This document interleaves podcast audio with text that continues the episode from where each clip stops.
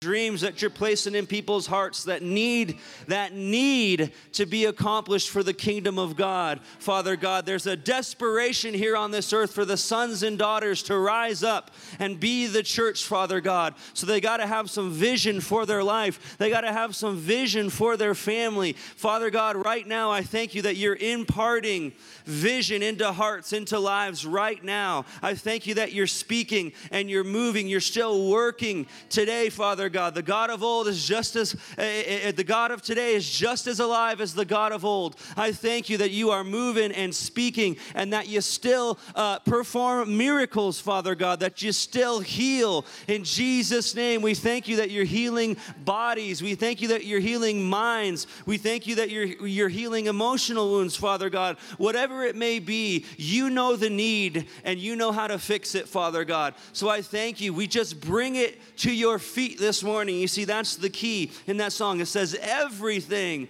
to the feet of Jesus. Man, He can't fix something that you don't bring to Him. So right now, Father God, we bring those things which have been ailing us and we put them at your feet and we get them out of our mind. We're not going to think and dwell on those things any longer, but we put them at your feet, Lord Jesus and we ask you to take them and rid them from us so healing can come, Father God.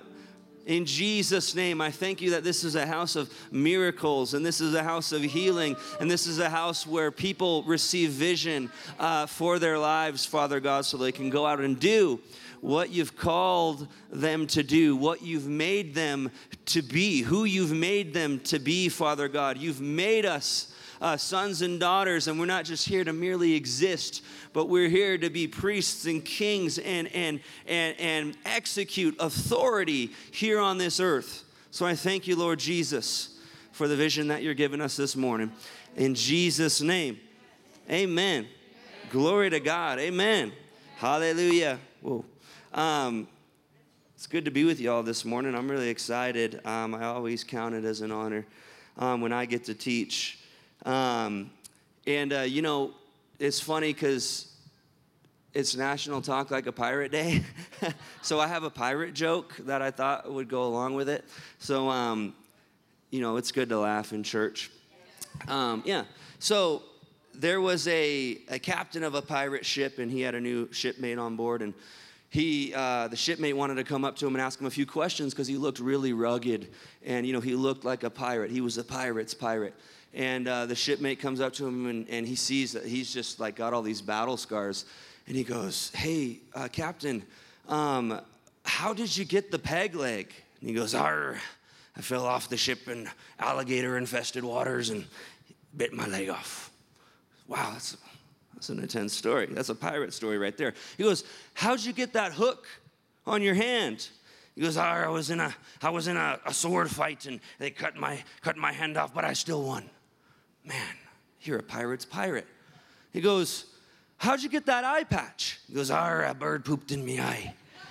He goes, Well, that doesn't sound very heroic.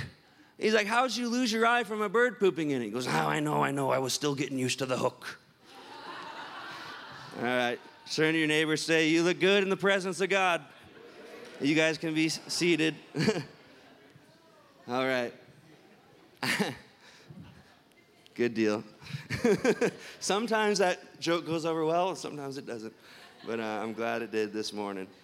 Hallelujah. All right. So um, let's see what I got here. All right. We, um, we're wrapping up a series on the church undeniable. I have to apologize to my cameraman. I always got to apologize when I preach because I give them a workout because I'm walking like crazy. So get, give our cameramen and women a hand. They do a great job. Um, I walk all the time. When I pray, I pace back and forth. I mean, it's just, I'm, I don't know. I just like to walk.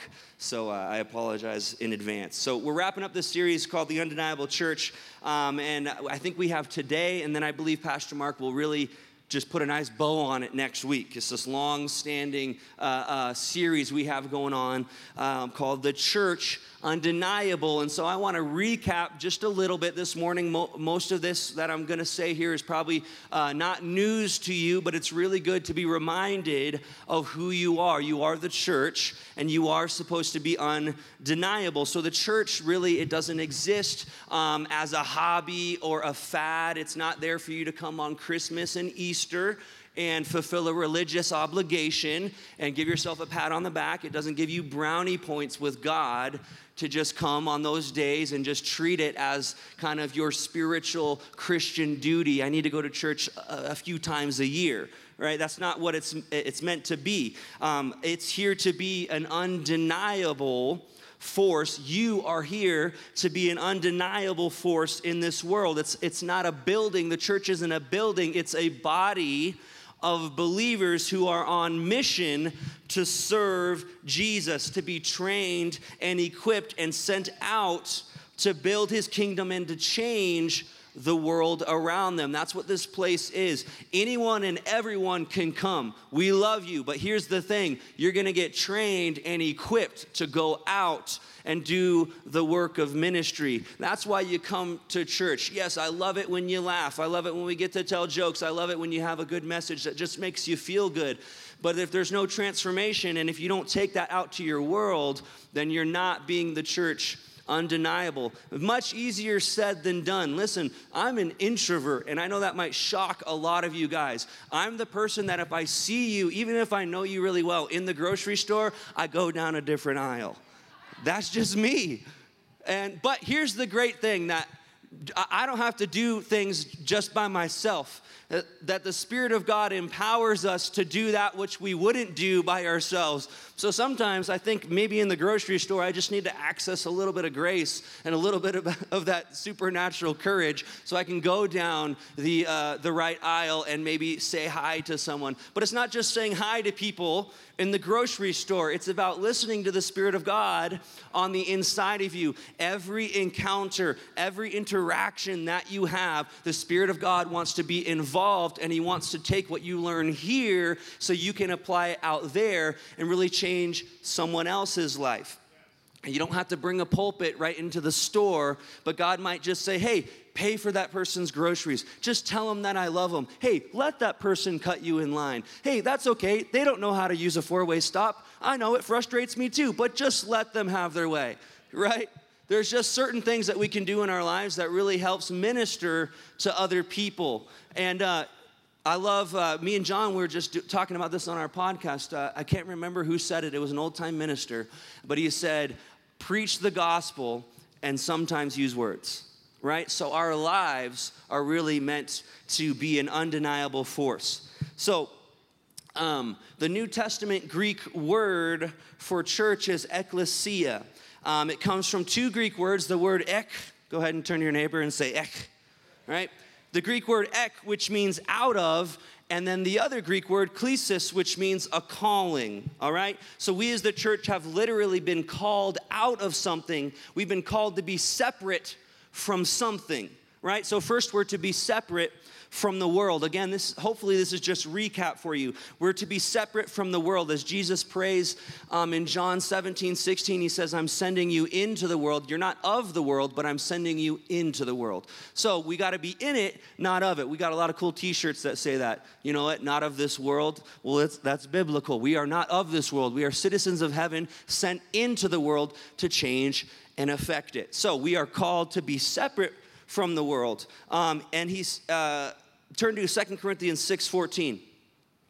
Um, another just it's just a point that we are to be separate from uh, the world. Verse 14 says this do not be unequally yoked together with unbelievers. For what fellowship has righteousness with lawlessness and what communion has light with darkness and what accord has christ with uh, belial and what part has a believer with an unbeliever and what agreement has the temple of god with idols for you are temples of the living God. As God has said, I will dwell in them and walk among them, and I will be their God, and they shall be my people. Therefore, come out from among them and be separate, says the Lord. Do not touch what is unclean, and I will receive you. Let's just uh, talk about this in New Testament times. Listen, uh, I'll just say this I can't change something that I'm not willing to engage with. So there is a part of going into the world, going into the darkness, going into those places, and and being a light in the darkness. So there's a difference between when he says don't fellowship with them, it's talking about breaking bread and really having close fellowship. But you can't change something if you're not willing to engage with it. So that's not an excuse to be an introvert and say, you know, God told me be separate, right? that's basically Him telling me walk down the other aisle. Not, not really. Uh, you have to be willing to engage. You can't pull someone out of darkness if you're not willing to go into darkness. Um, but uh, let's look at verse 17 here. It says, Therefore, come out from among them and be separate, says the Lord. Um, this is Paul, and he's actually quoting a verse from Isaiah. Isaiah 52 11 says this Depart, depart, go out from there, touch no unclean thing, go out from the midst of her and be clean, you who bear the vessels of the Lord. This is interesting. The sentence, go out from the midst of her, that phrase from the midst is the Greek word tavek, which means from the center, and the Greek word for her is autos, which means self. So we can deduce that we are called to not be, uh, uh, uh, we are called to be separate from ourselves. We are called to not be so self centered as well. Come on, coming out from the midst of yourself. So let's recap. We're called to be separate from the world, although we're in the world and called to minister to the world. We're called to be separate from sin, and we're called to be separate from ourselves. Amen. Matthew 10 38 um, uh, and 39, Jesus says this, and he who does not take his cross and follow after me is not worthy of me. He who finds his life will lose it, and he who loses his life for my sake will find it, right? You've got to lose yourself. You've got to give up your own will, your own desires, your own ambitions, put them down, take up your cross, and follow Jesus. So you're called to be separate from yourself. Amen? So the word church here again is that word. Uh, uh, ecclesia, Matthew 16, 18. He says this, and I also say to you that you are Peter, and on this rock I will build my church. That word is ecclesia. And the gates of Hades shall not prevail against it. So the word here, um, ecclesia, which by the way, the rock that Jesus w- was referring to is not Peter. So I'm sorry, Catholics. Uh, it's it's two separate words uh, petra for peter and petros for what he builds his church upon. And really it's the bedrock of the church. It's the essence of the gospel which is the revelation that peter got what a few verses before which is this. Jesus is the christ he is the son of god. He is the messiah. It's upon that revelation or that rock that jesus builds his church. That's what we're built upon that jesus is the christ and he is the messiah. Can I get an amen? Right? Upon this revelation, he builds his ecclesia or his called out ones. And Jesus didn't say it's upon this rock that I build my temple. You know, he didn't say it's upon this rock that I build my synagogue. He said ecclesia. And I think he was very, very intentional with these words. And if you were here when Jen Tringale was here a few, uh, or was it two years now? Two years ago, then you know where I'm going with this. She, she highlighted this and it was just beautiful. So um, ecclesia is a term that really predated Jesus by like hundreds of years. It was something that was already in motion. It was a, a governmental term that the Greeks used, but the Roman Empire really kind of perfected this term ecclesia. So, what would happen is when Rome would conquer a territory, they would send out an ecclesia before, and what they would do, it was, it was a small group of upstanding Roman citizens who would invade the culture, and they would infiltrate and they would uh, uh, get people accustomed and, and, and acclimated to the way of Roman life. They teach the Roman language, they teach the culture, so that everybody would be walking and talking like Romans. That's what the ecclesia was sent out to do. They were an arm of the government and they would enact and they would enforce the policies and the decrees of Rome. So let's take it uh, one step further. So Christ's body on this earth is his church. And we're not a religious body, we're actually a governmental body.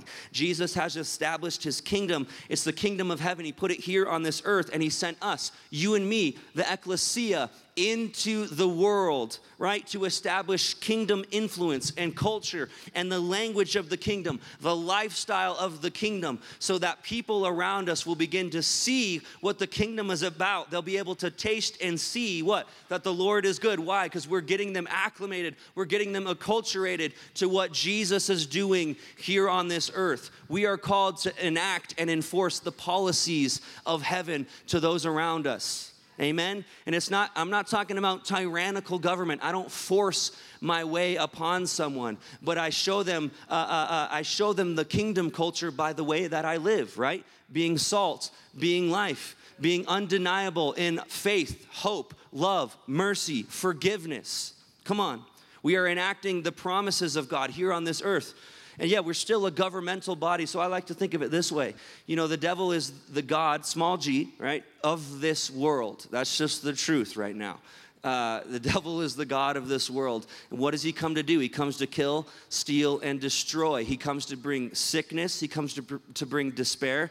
That, those aren't the policies of heaven. So we as Christians, we need to get, we need to understand that we now are the ecclesia. So we're coming in and we're changing the culture. We're changing the culture of sickness and despair and hopelessness. And we're showing mercy when people don't. Come on, we are the ecclesia and we are called to enact and enforce the policies of the kingdom. Amen? So, this was Jesus' plan from the beginning. The church was always, always, always meant to be undeniable, but I, undeniable. But I said this before um, last time when I taught the church cannot become undeniable to the world around them until the power and the truths found in God's word can become undeniable to us right? You can't lead people to a place you've never been yourself. I can't bring you to light if I'm still in darkness. If I want to bring transformation power, I must first be transformed. Amen?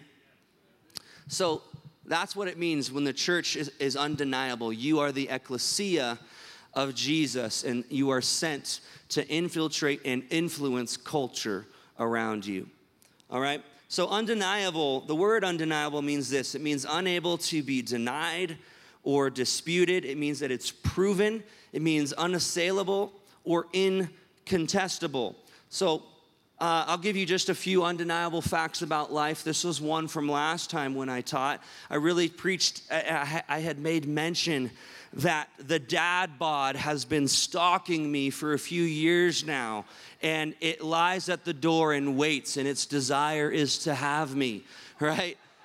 Uh, it seems in some ways a little bit undeniable, but I'm fighting it off, okay? Here's another one from last time. Here's something that's undeniable. It's an undeniable fact. Any, any beverage tastes better out of a glass bottle. It's undeniable. Come on, can I get a witness? Absolutely. Here's another undeniable fact your parents' signature will always look better than yours. It's like, oh, when I was a kid, I'd watch my dad sign things, and then I would go and like write my signature like a million times, and it looked like a four year old writing in crayon. It was terrible. But that's just that's just the truth. Your parents have a better signature than you do. Here's another. Here's something else that's an undeniable fact. This is just the way you do it. The only way you brush your teeth is you wet the toothbrush first. You put the toothpaste on, and then you wet it again, and then you brush your teeth. Okay? I don't know why. I don't make the rules. I just follow them. Come on. It's undeniable, right? We said uh, last time, you know, when you think of baseball, or no, you think of basketball who was uh, an undeniable force, un- unstoppable, incontestable? That's Shaq. Come on. He was undeniable. Um, so, but yeah, good. We, we laugh in church. Um, those are just a few undeniable facts about life. But um, when it comes to things that are proven and incontestable, undeniable to me, um, I can't help but think about the mercy and the forgiveness of God. Come on, is anybody thankful for the mercy and forgiveness of God? We're gonna go into that a little bit this morning, talking about the mercy of God. And I don't think we talk about mercy enough. I don't think we reflect and think about mercy enough, right? We love grace. Grace is awesome. Give me the blessings, right? Grace, the most popular song basically in the world, it's actually the most recorded song ever, is John Newton's Amazing Grace right? We love amazing grace. How sweet the sound, right? The saved a wretch like me. I love the grace. I love the blessings, but not as much mercy. You know, when I was a kid, I really liked to focus on the fact that I got to go to the park and not on the fact that I didn't get a spanking, even though I was like committing mutiny against my parents just before. Right? I like to focus on the on the good part. Yeah, yeah, we got to go to the park. No, don't talk about how bad I was. So we like to focus on the, the blessings. I get it. Um, we prefer to focus on grace over mercy. And uh, but here's the thing: we we should have a healthy concept of of grace. But here's the reality: I could never, I could never walk in the grace of God if He didn't first extend his mercy. Amen. Turn over, turn over to Ephesians. Can I get my water? Someone, I'm sorry. I thought not singing this morning would help me, but uh, man, I'm drying out. Talk amongst yourselves.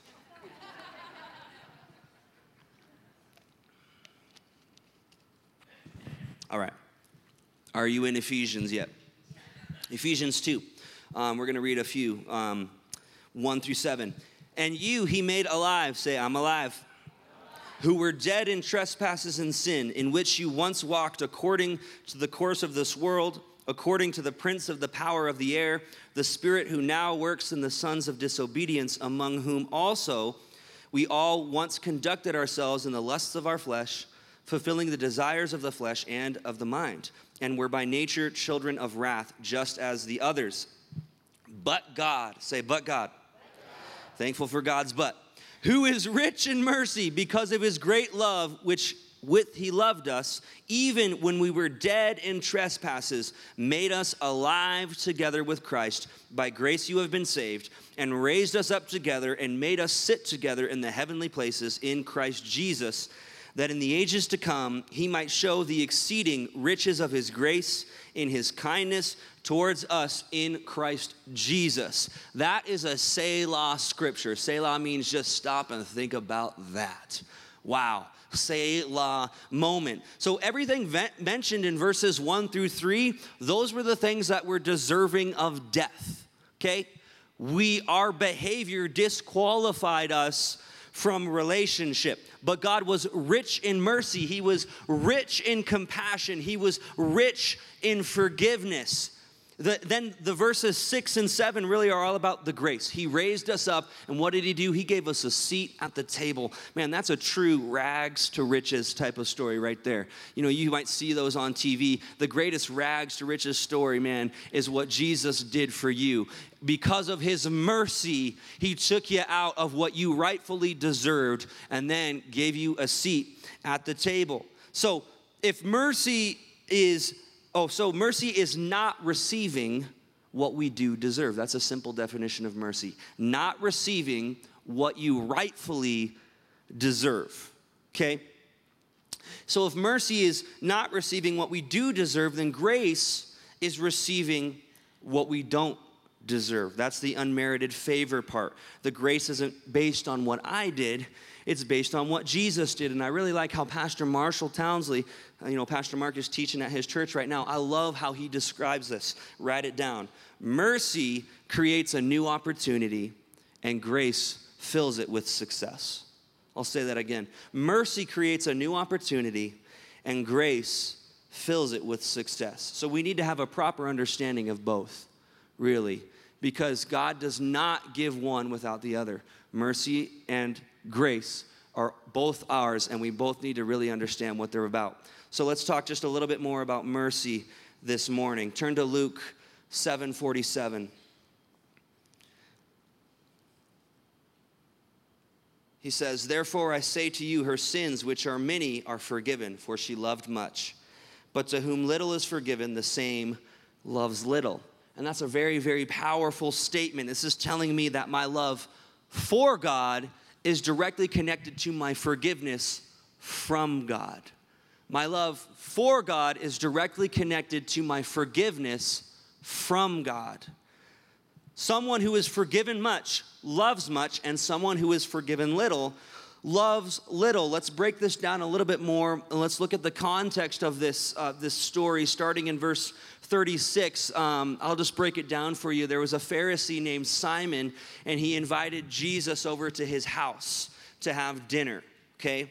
and there was a certain sinful woman found she found out that jesus was going to be there and she showed up at this place and I think she probably found out about him from the, the verses before. I think in, in chapter or in verse 16, it says that Jesus uh, raised a widow's son from the dead. And then after that, it says that everyone was so amazed that that news of what Jesus did spread all throughout J- Judea and the surrounding areas. So this lady probably heard that testimony of how he raised that boy from the dead, and, and it gave her hope. And testimony always gives hope. Come on. It's a good thing to share your testimony. A testimony always brings hope. She got hope from that thing, said, Man, if, if he can raise him from the dead, he can raise me out of the deadness and the darkness of my past. So she came and she found him. Uh, um, so the woman comes to Simon's house. She sees Jesus there, and what does she do? She falls at his feet. She begins to weep. She's literally crying all over Jesus' feet, and then she begins to wipe his feet with her hair, and she begins to uh, to kiss his feet. And then she takes the most expensive thing that she has. It's an alabaster jar full of perfume. She breaks it, and then she anoints Jesus with it. It's a beautiful story. And then Simon gets his robe all in a bundle. He gets triggered and he says to himself, Man, wow, if Jesus was really a prophet, he would know that this chick is a vile and rank sinner. And look what she's doing to his feet. Jesus needs a wet wipe. Somebody get him a wet wipe. That's disgusting. No. And this, this is the real fun part because Jesus is a prophet he knows exactly who this woman is, and he knows exactly what Simon is thinking. And then he confronts him on the whole thing. And so, after that whole ordeal, uh, Jesus goes, Hey, um, guess what? I'm going to confront you with a parable.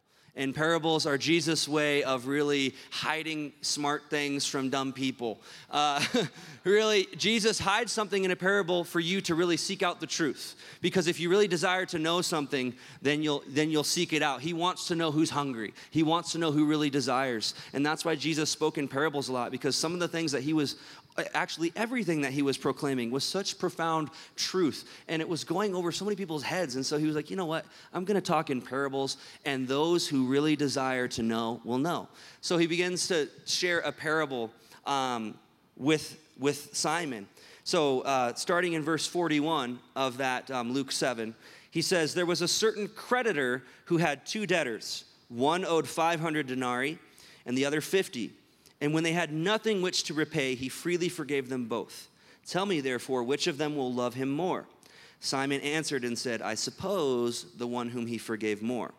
And he said to him, You have rightly judged. So the two debtors in this parable, I believe, are representing Simon and this woman. Jesus points out how terrible of a host Simon was. See, back then, everybody walked everywhere barefoot or in terrible sandals, and their foot foots, their feet were nasty, right? So it was very customary when you went into someone's house, they'd say, hey, have some water, wash your feet. Um, and that's what they would do. And so Simon didn't do any of those things. He was a terrible host. He didn't greet Jesus with a kiss. He didn't uh, offer him anything, and he didn't wash his feet. But this woman, she was it wasn't even her house. She did all of this stuff. She loved much because uh, going into verse seven, it talks about um, her heart, really her heart behind the matter. 47 says, Therefore I say to you, her sins, which are many, are forgiven, for she loved much. But to whom little is forgiven, the same loves little.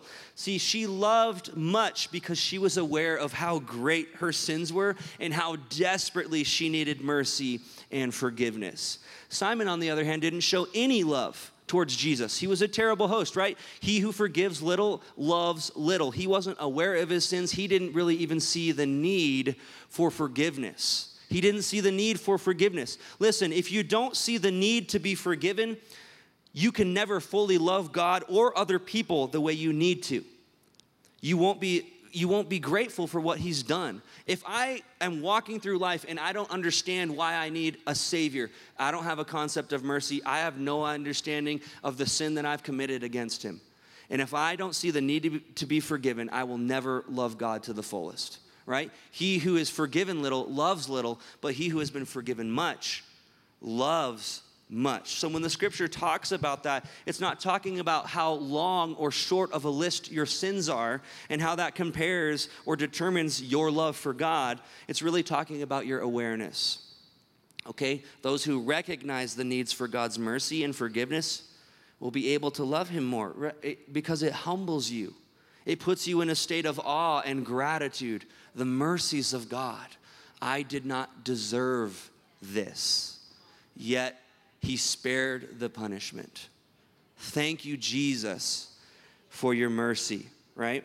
So Jesus didn't die more for a long list of sins than he did for people who've committed a short list of sins. And really, it's foolishness to compare it that way, anyways, because just one sin, just one, disqualifies you from relationship with God. It does. So we get in this we get in this habit of comparing ourselves to others and we get in a works-based mindset and we say, you know what, I've done a lot of good, so I should be all right. Um, and then other people go, man, I've done, I'm, I, i am a royal screw up. I better do something good so I can get into heaven. You know, it's not a works based system, it's a Jesus based system. And Jesus didn't sin, right? And that's why he had to die for us. So, uh, the Bible says that all have sinned and fallen short of the glory of God. Our salvation, our, our salvation, our salvation isn't predicated on the works-based system. It's predicated on the Jesus-based system, right? Uh, he didn't deserve to die, right? Yet he did. As an act of overwhelming mercy, he took our punishment. Amen. So, again, mercy is not receiving what you deserve. We need to look at where we are now, right, seated with Jesus, and look at where we should be, which is actually hell. You know, people say, "Man, I need I deserve this." You know, I I should I should be treated better than this. I deserve better than this. Eh, that's a slippery slope because if we want to talk about what we deserve, we should all not be here right now. We should be in hell because we've all sinned. We've all violated God's law. But the beautiful thing about Jesus is that he never did and he took the punishment. Amen. Charles Spurgeon said this God's mercy is so great that you may sooner drain the sea of its water or deprive the sun of its light or make space too narrow than diminish the great mercy of God.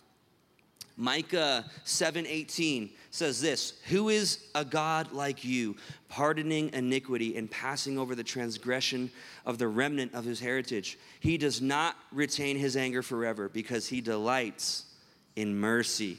God delights in mercy, and he always has. You know, sometimes we look at the God of the Old Testament as the mean, scary God, and the God of the New Testament as the grace loving God. You know, the Old Testament God is that really harsh coach that makes you run laps forever.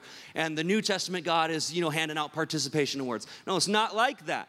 God is the same yesterday, today, and forever. And He was just as merciful back then as He is today. And really, you can see His mercy in action if we look at the Ark of the Covenant. And this is where it gets interesting. Um, you know, we often like to say that the Ark of the Covenant is what contained the presence of God. But if we're being technically accurate here, it didn't contain the presence of God. What it contained was a representation of iniquity that deserved judgment it deserved judgment. If you look at Exodus 25 and in Hebrews chapter 9, you can read that the Ark of the Covenant contained three items. Number one, the, what was inside the ark was a golden jar of manna okay? This represented man's rejection of God's provision. God rained down manna from heaven for Israel while they were in the wilderness. He sustained them with heavenly divine food, and they got so sick and tired of it, they rejected it and even resented it. So that jar was placed in the in the ark. Number two was Aaron's rod that was placed in the ark. This represented man's rejection of God's appointed leadership. They didn't like Aaron and Moses. They complained about them. They wanted new leaders, and at times they wanted to lead themselves. Place it in the ark. The third item in the ark was the covenant stones or the 12 commandments. This represented man's disobedience concerning God's standard of holiness, and it also showed man's inability to measure up to God's holiness in his own efforts. You can't do it on your own. Three things worthy of judgment. Man's rejection of God's provision, man's rejection of God's leadership, and man's rejection of God's law and way of doing things. So, what did he do? He placed them in the ark, and then he covered the ark with mercy. What sat on top of the lid, what was called the mercy seat. And whatever was placed upon the mercy seat, what was whatever was over it atoned for the sins that were on the inside. Come on. So, what they would do is each and every year, the priest on the Day of Atonement, which is Yom Kippur, they would take the blood of an innocent animal and sprinkle it upon the mercy seat. And what that would do, it was it would atone for the sins of Israel for one year. Just one year. And really, you're like, why just one year? It's a total act of mercy because here's the thing although that it's a good sacrifice it wasn't a perfect and acceptable sacrifice because i mean if animals were sinning all the time then you could take an innocent animal and it would pay for the sins of, of the animals. But really men were sinning so it, it needed to take uh, innocent man. You can't atone for the sins of someone by using someone who's guilty of the same sin right? The person had to be perfect and innocent to atone for the sin. So God, in his great mercy, allowed animal sacrifice for so many years until Jesus came into the world, right? So that's an act of mercy in and of itself. But right, so um, uh, Let's see. Through one man, sin entered the world, and only through one man, sin could be atoned for. Not just one man, but it had to be an innocent man. So if we look at New Testament, God still hasn't changed his mind. He delights in showing mercy, and mercy triumphs over judgment. This is where Jesus steps in. Only the blood of the innocent can atone for those who are guilty. Jesus lived the sinless life, he died on the cross for us, and because of mercy, he took the punishment for us. And this is the this is the awesome thing. Hebrews chapter 9, if you read Hebrews chapter 9, it talks about the earthly tabernacle in the old in the Old Testament, like Solomon's temple, Moses' temple, David's temple. They were all representations of a temple that was in heaven. The heavenly temple is what they were all like representing. And it says this that God or that Jesus, when he died, he went into the heavenly temple and not with blood of bulls and goats, but with his own blood. He went in and he sprinkled his own blood on the mercy seat and said, My perfect blood atones for your sin, everyone's sin forever. Come on.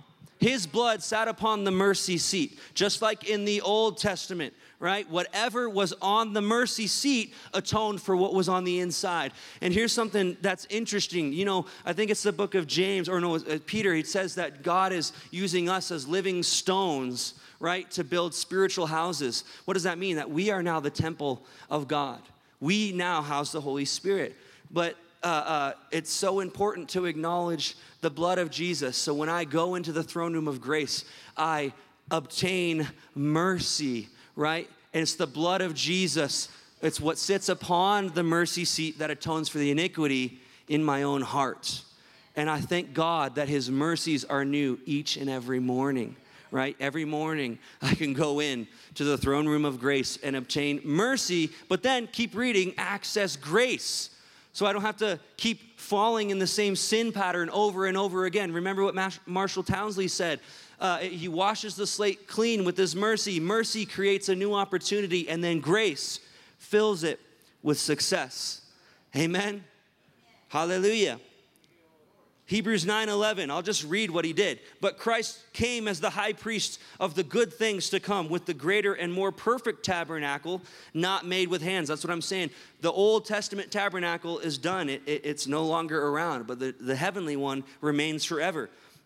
He says in verse 12, not with the blood of goats and calves, but with his own blood, he entered the most holy place once for all, having obtained eternal redemption. Thank you, Jesus. Verse 13 For if the blood of bulls and goats and the ashes of a heifer sprinkling the unclean sanctifies for the purifying of the flesh, how much more shall the blood of Christ, who through the eternal Spirit offered himself without spot to God, cleanse your conscience from dead works to serve the living God?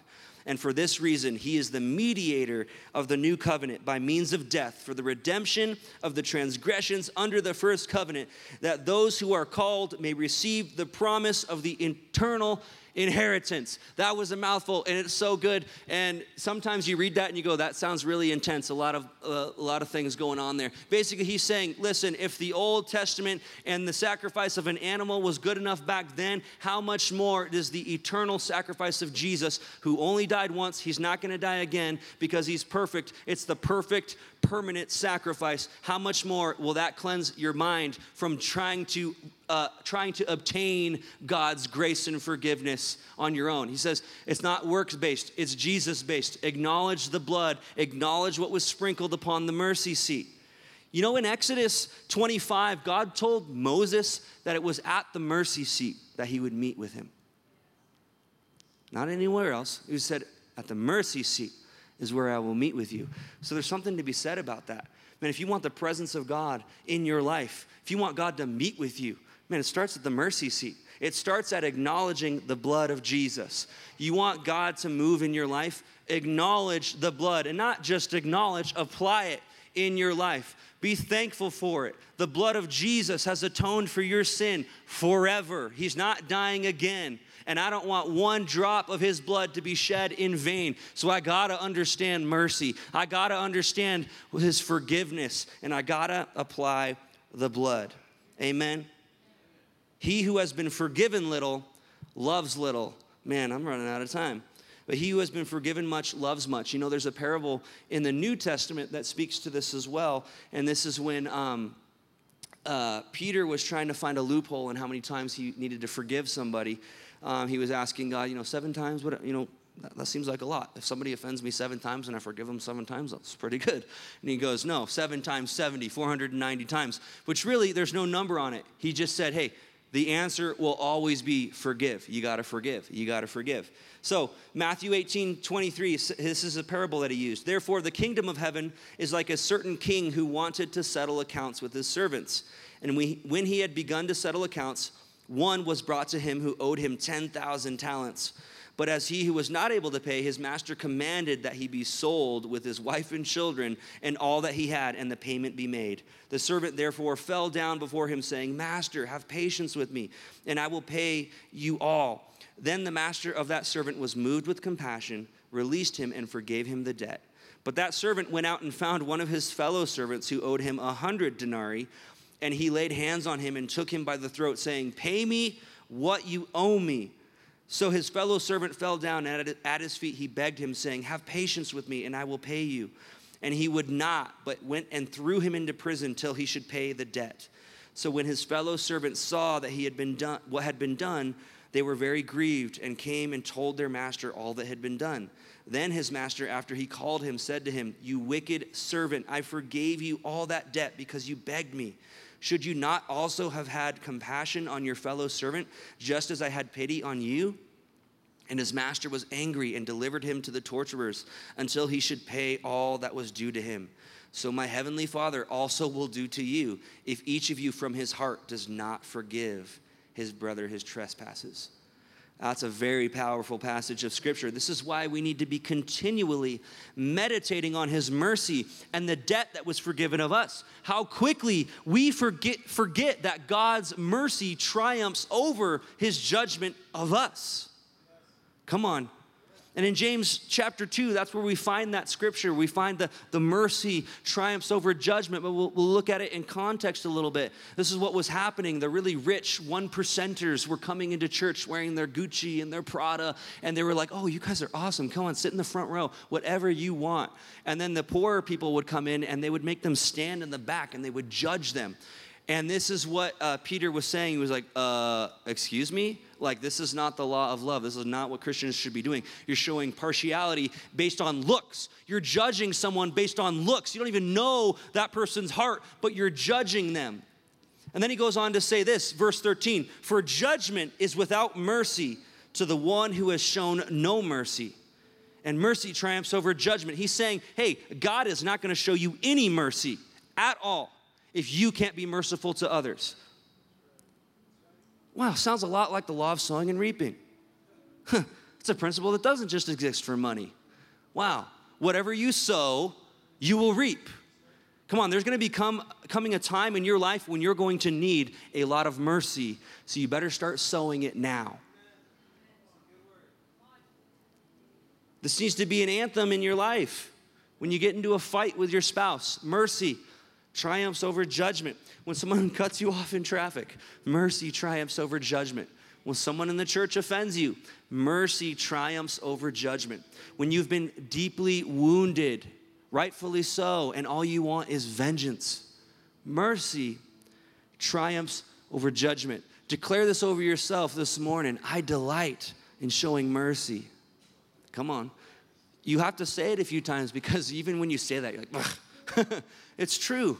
I delight in showing mercy. He who has been forgiven little loves little. Man, you got to be aware of the debt that was completely wiped clean for you. And then you will be able to forgive and show mercy to others. Amen? Real quick, I'm out of time. I want to give you a few points on forgiveness, okay? Because that's what mercy is. They're almost interchangeable mercy and forgiveness and compassion. Number one, forgiveness is what jumpstarts your healing, okay? You can't recover from the wound of whatever happened to you until you make the choice to forgive. And there's an unknown quote that I read, and it really opened my eyes. Um, I don't know who, who said this, it's not me, um, but it says this Often trauma keeps us at the age we experienced it. A lot of people are exactly the age that their hurt came from. You wonder why you're not growing in life and you're not healing in life. Man, you've been wounded 20 years ago and you're exactly that age maturity wise.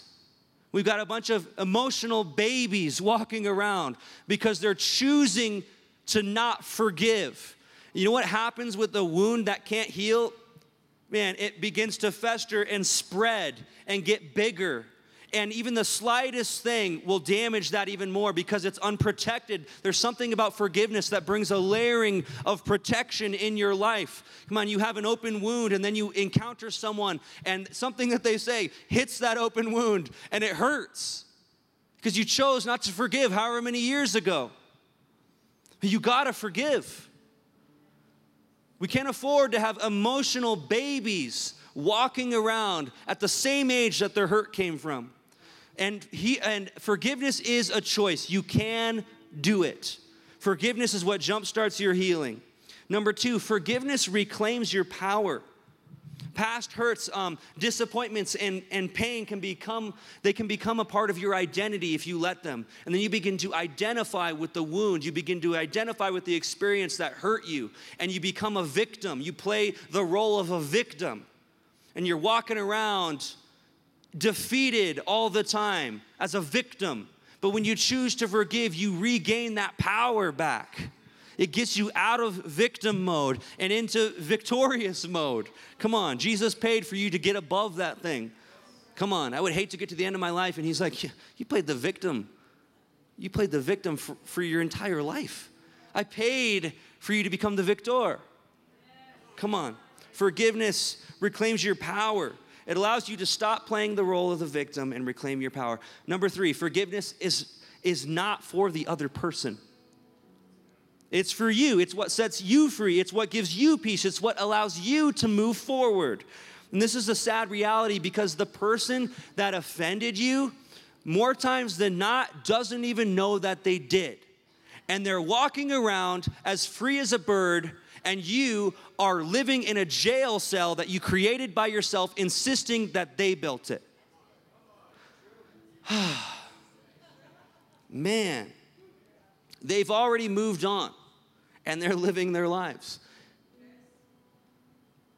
I think I heard, I heard, a, I heard a quote about like this for unforgiveness. It says, being in unforgiveness is like drinking poison and affecting it and expecting it to kill the other person.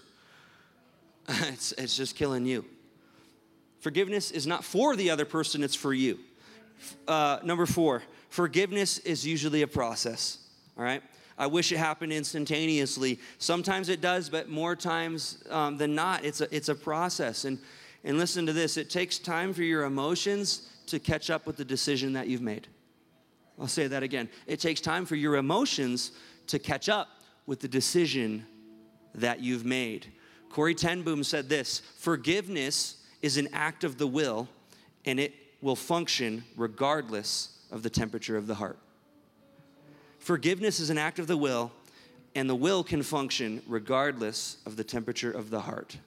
It's a choice that you make regardless of how you feel. And if every day you choose to forgive, man, there's been people in my life that I've forgiven, you know, however many years ago. And every day I remind myself, I forgave him. I've forgiven that person. I've forgiven that person. And you keep reminding yourself, I've forgiven that person. I choose to forgive. Eventually, your emotions catch up with the decision that you've made, and then you can stand before that person completely unaffected, not bitter, and you actually love that person once again. Come on. And number five, forgiveness plants the seed of compassion. Forgiveness plants the seed of, of compassion. When we're in unforgiveness, we're so focused on ourselves and what has been done to us, right? We play the role of the victim. And we hear about what someone else is going through, and we go, man, if they only knew what happened to me, if they only knew how hurt I was. You just focus on me, me, me, me, me. You lose compassion for any, anybody else. Hmm. If they only knew what I've been through. We're so self centered. We lack empathy. We lack compassion. But when we choose to forgive, the healing comes. We step out of the jail cell and we can clearly see what others are going through. And that, that seed of compassion has been planted and it starts to grow, and we, we begin to, to care about others once again. And that's what your life is supposed to be about. It's supposed to be about others, right? It plants the seed of compassion. I'll just go through those all once again and then we'll be done. Number one, forgiveness jumpstarts your healing. Number two, forgiveness reclaims your power. Three, forgiveness is not for the other person, it's for you. Four, it's a process. And five, it plants the seed of compassion. Mercy triumphs over judgment. And he who has been forgiven little loves little. But listen, each and every one of us have been forgiven much. So let us acknowledge it and love others. And that's how we're going to be undeniable. You know, we don't go and tyrannically force our way on people. We become undeniable in our love for others and showing mercy and forgiveness. Amen. Let's pray. Father God, I just thank you so much for your mercy. Man, I'm so thankful that I got a seat at the table, that I didn't get what I deserved but you clothed me in robes of righteousness and you set me at the table. I thank you, Father God, that your mercy created a new opportunity and your grace is filling it with success, Father God. I pray that this morning that we have a healthy concept of both mercy and grace, and not just a concept, but a true revelation that we can apply in our lives, that we acknowledge mercy and we extend mercy to others, Father God. Help us live how you want us to live. In Jesus' name, amen. Hallelujah. Glory to God. Listen, you guys can stand up. Thank you so much. Hey, tonight, um, come back because we have a very uh, great treat for you. Jamie Birdsey is going to be teaching tonight on healing, and it's epic. So come back tonight, 6 p.m. Come early, get your spot in the front, and you're going to hear another great word. Uh, hopefully, you guys are encouraged and equipped, um, and we'll see you tonight and next week. Remember corporate prayer times. Remember take tens on Facebook. Tune in. And uh, am I forgetting anything else? I think that's it, right? Awesome. All right, say this as we go. What God did in Christ Jesus far exceeds any damage done to me by Adam's fall. All right, we'll see you guys tonight at 6.